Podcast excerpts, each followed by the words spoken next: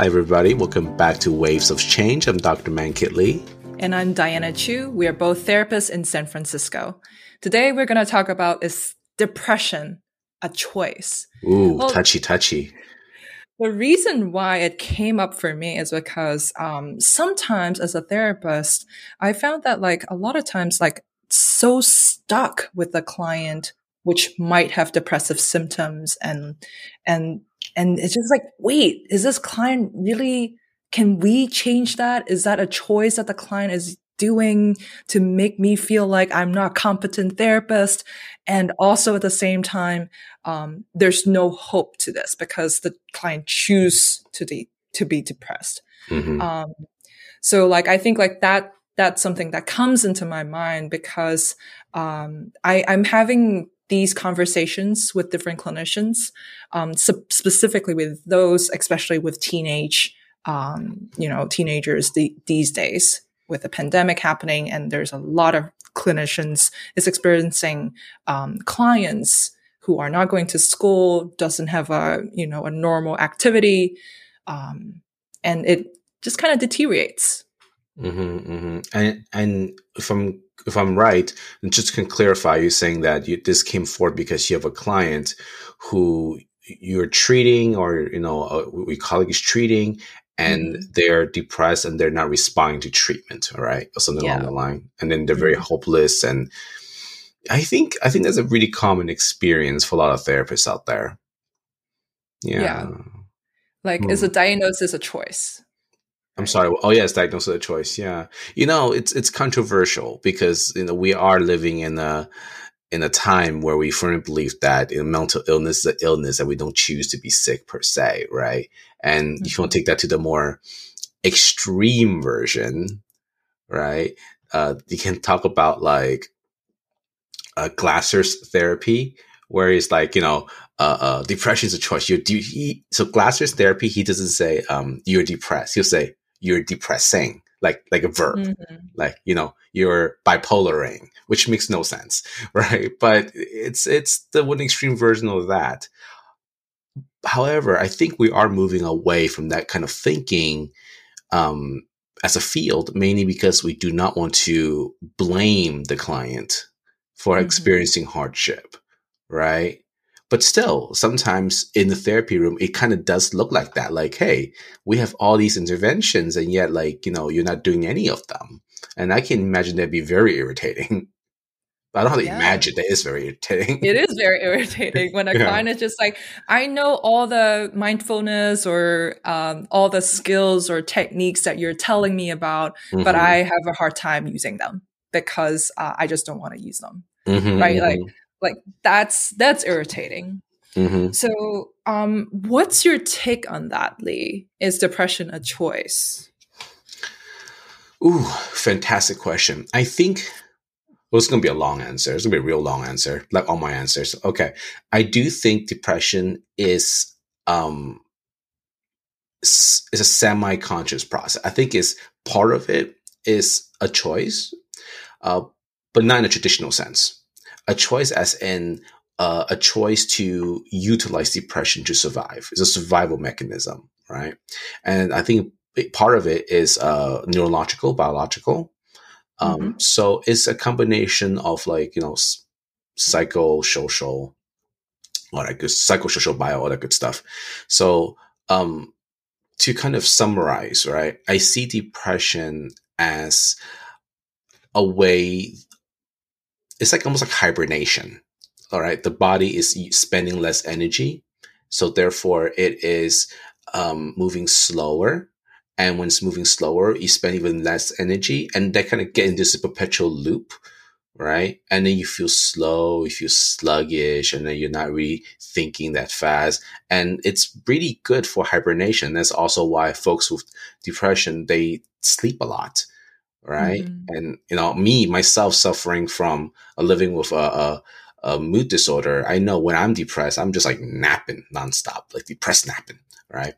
Mm-hmm. And I think that's also why depression is so hard to come out of because um, one metaphor I like to use is that depression is a, like a really comfy blanket, right? It's a really blanket. It's a weighted blanket. It's a weighted blanket. It's comfy. Right? It keeps you down. It's warm. You're familiar with it, but it's kind of like smelly. You haven't watched it for a while, so it's like mm-hmm. it's gross and it's kind of like it doesn't feel good. But it's also very comfy, right? You you know what it is. So there is some merit in being in a depressed state. Yeah. Like, I, well, I think like one of the things that I uh, thought about when we say is depression a choice, it's there's like if it's a choice, there's some element of control in there. Um, and I want to say that sometimes the life situation or the hormones or the biochemical reaction, like, you know, the, the serotonin, you know, those might not be things that we can control. Um, as well because the environment doesn't allow us to do it. So I I would argue that like for for the most part, um, depression is not a choice um, because of how the environment potentially we could not could not change that. Mm, I don't I agree with that. I do not agree with that because if based on that definition, that means those who are stuck in uh, tumultuous environments are all depressed. Um, or or or they they, they cannot produce serotonin because they cannot change the environment right i think there's a difference between like struggling with the environment uh-huh. and also feeling depressed about you know the situation uh-huh. but i'm I, I think the differentiation for me is that when a person is in that loop it's hard mm-hmm. to change and there's no control over it because when the environment is perpetuating um, the experience hmm i think that kind of brings us back to like um, the the difference between like alloconic and autoconic uh, treatment mm. where one is to change the environment and the other one yeah. is to change within the self and I think when mm-hmm. you can't change the environment, you know, that's where it requires to make some internal shifts. Right. Um, and I think that's what therapy is designed to do to kind of like help clients move in such a way they can navigate through the hardship. Because hardship is mm-hmm. like, and suffering, they're like givens. No one goes through life without suffering. Uh, but it's how you navigate through those suffering that really matters. Um, but yeah, I do agree with you. There are there is a part of um, depression that is not a choice, and I think that part is to have to do with genetics, right? Mm-hmm. Yeah, and there are this, this research saying that if your parents uh, or anyone in your ancestry that have lived with depression, then your your risk of develop, developing depression in your life is like really high not really yeah, high, that's like the, much higher, I should say. Much higher. Much higher. That's the yeah. reason why, um, you know, when you do intake in, in therapy sessions, you ask about like the, oh, what do you know if your family members have uh, different diagnosis or mental health diagnosis in the past? And that actually shed lights into the treatment um, as well. Yeah, like that kind of sucks, right? Like to genetically um, have like less serotonin or or are prone to more depressive state. Um, mm. You know, I personally struggled with that before. I struggled with that, saying, "Man, why, why is my brain so broken? Right? Like, mm. why come?" Uh, okay, so for those don't know, like I'm pretty open with my life that I'm living with bipolar two disorder, um, and it was a struggle and still a struggle, but um, I will not trade it for anything because mm-hmm. it is a, it, it, definitely enriches my lived experience. But with that said, I, there is a time where myself going, man, I, I, I wish my brain was not broken. Right? I, I, I wish that I'm not, um, I'm uh, uh, uh, neurotypical, right? Mm-hmm. But then I'd also realized that my liver is pretty amazing, and my kidney is also pretty amazing too like I have a pretty awesome kidney. Like it's like it's a good kidney, right? So it's like a give and take, you know, like um in different areas of life. I'm good at this, but uh, also like it's it's like a balance. yeah. Um, and it's interesting. Yeah. It's interesting because like the brain is one of the many organs that we have. Yes, a very important organs, but it's only one that carry shame with it when it is Mm. you know imperfect, Not working, not not yeah. typical, right? Like no one is Mhm. like, haha, you know, like your liver sucks, like haha, you know, your colon, how's wrong with your colon, like you know. If you yeah, have colon, people would yeah, But, but on the on the flip side, people will be like, "Oh, you are having like these symptoms. Like, why don't you kick it out? You know, like just like snap it out, snap it out, right? Like that's the, whole different version of it. yeah. Just turn off your diabetes. Just stop it. Just just decide to process sugar. You know, it's it's it doesn't work like that. It doesn't work like that. yeah. So Mhm. kind of going back to depression being um, a semi choice, I think it is if someone is um it's like the same stress diathesis theory, right? Like someone at risk for developing depression runs into a situation that foster depression and then they develop depression. They're now in a depressed state. Things got Mhm. long, they get comfortable. Um, now they're stuck in this loop. So then um, which part is a choice? I think the part is that that's a choice is the part that depression feels safe and the client want to stay within that safety, Mhm. right?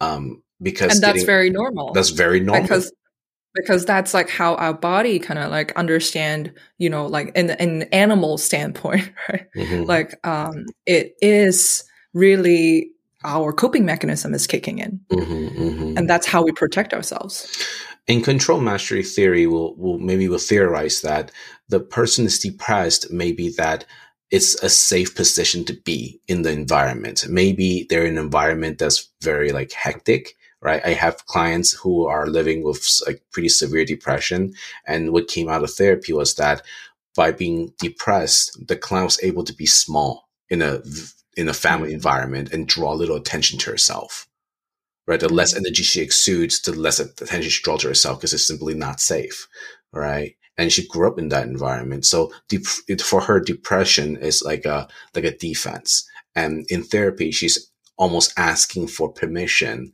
or testing a boundary, testing the um, the pathogenic adaptation of do I still need to maintain the depressive state? So yeah, that's that's the choice of it. It's, it's, semi, like I say, semi-conscious. It's, I don't think they're like, yes, today I'll be depressed. Today's a depressed Tuesday. You know, I don't think that's the case, right? Uh, I do think like, hey, is today's a day that I want to push myself and go out and do some behavior activation? Do I have that in me? Do I? And also remember, hopelessness is a part of depression. hmm Yeah. and i think a lot of this is a this is a thing that we miss as well the hopelessness that we felt as therapists um, it is- it is transference it is the experience of the client and how can we use that in a way where we can we can understand and have the empathy and and be able to um, you know move it a little bit on on how you hold the idea of hopelessness within the therapy room Hmm. You know, one way of looking at things, my way of looking at things, is that um, the sadness and the hopelessness that the therapist feels, I think that's part of the recovery process. Mm. And I think that is actually a sign of effective treatment. And here's why. I think that um, the feelings of depression is a test from the client, yes right? They're testing you. Uh, uh, it's like a like a uh, a form of like trying to bring you down and trying to connect with you, so both of you in the same state of like you know Mhm. hopelessness and despair.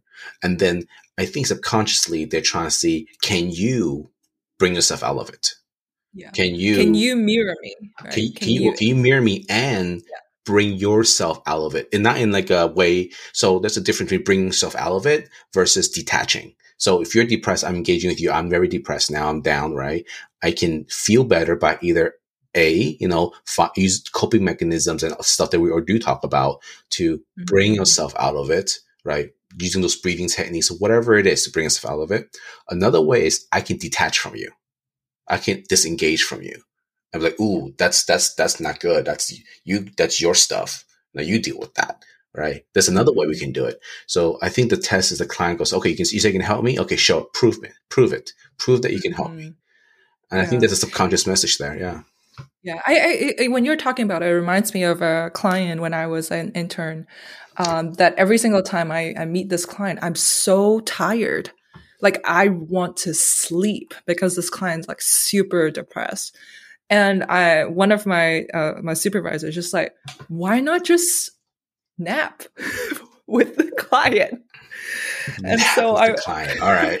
And so I went in in the session and just like, oh, like, hey, do you feel like it's kind of like sleepy in here? And just bring in mm-hmm. like my experience um, of interacting with the client, mm-hmm. and just like I kind of like feel like I, I, need a nap. And and mm-hmm. I asked asked the client, "Oh, are you tired too?" And then of course he's just like, "Yeah, I want to sleep right now."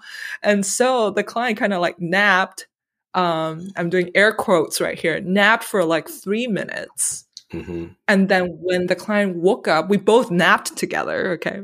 Mm-hmm. Uh, when the client and me woke up, like it's a whole different session. Mm-hmm. Um, because it kind of like moved the energy uh, mm-hmm. it's different because like we have i acknowledge the the experience that i have the client that is so mm-hmm. tiring and depressing and being there with with the client you passed yeah. the passive to active test that's a, that was a classic passive active test good job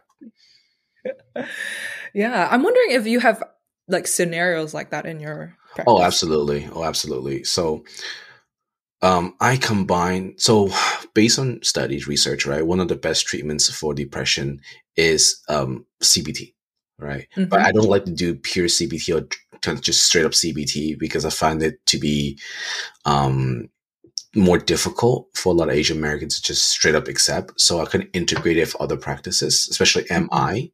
Uh, so one thing I have a client that was incredibly depressed, came in, and when he comes in, it's always mopey and just like, ugh, uh, I don't know what's, uh, it's just really down. And then f- the first month or so, all I was to him was someone to hear him out and mm-hmm. normalize and reflect. That's all I did. Just hear him out, listen, normalize, reflect, listen, normalize, reflect. Because I want to kind of join him in his depressive world right? I want to be a stable figure in the present world. And once I feel like I'm in there, right, where because like when in the room is very, I was very depressed, I was really down, right? I kind of bring out my downness and just kind of join him with that. And afterwards, the way I made a shift was that um, I I give him very small assignments and I make it very funny.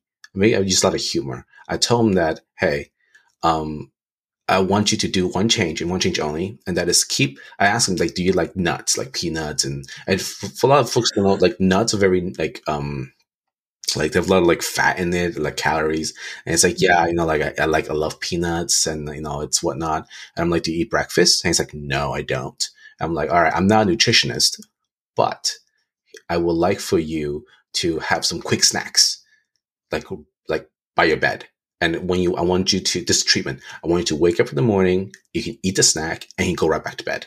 I don't care what you do after that. Just eat the snack in the morning. That's all I want you to do. And you do that for like a week. And finally he did it for a week. And he goes, yeah, I feel better. Like I feel more energy. And I think that's when I started to explain to him of like, okay, no, what you did there was called behavior activation. Here's the cycle, like here's the network. And I'm doing all this while being very like strength based extremely mm-hmm. strength based, right? And while simultaneously also holding how depressed he is. So by, so by doing that, he can, I'm creating space for him to slowly move towards recovery, right? And that's, I, that's a great example because you are able to identify what kind of small thing that the client could do to break the loop mm. a little bit, just little by little. Mm-hmm. Um, just nuts, you know, like the metaphor that I use a lot is like I told them that depression is a is a really big it's a machine. What this is is a machine. The reason why depression keeps running and running and running, and running for many years is because it's a machine. Uh, one thing leads to another. Sleep affects your eating, affects your sleep, affects your work, right? And and it's it can be overwhelming, and it is overwhelming. But the good news is that because it's a machine, it's all interconnected. And that means if that you remove one piece, the whole thing comes crashing down. If you fix your sleep, the whole thing comes crashing down. If you have regular eating, the thing comes crashing down. There's a lot of things we can do to disrupt this depressive machine. Mm-hmm. Right. So there are possibility of kind of like a choice in disrupting the machine. I think we should look at choice as not as like a responsibility, like oh you, you choose to be terrorist. I think it's a choice as recognizing that we are not as powerless as we think we are. That even the most disparate time we do have power. So with that yeah. said, well, thanks everybody. Stay powerful, stay safe, and uh, yeah, check back with us next week, and uh, we'll come back and talk more about psychology. Psychology. Psychology.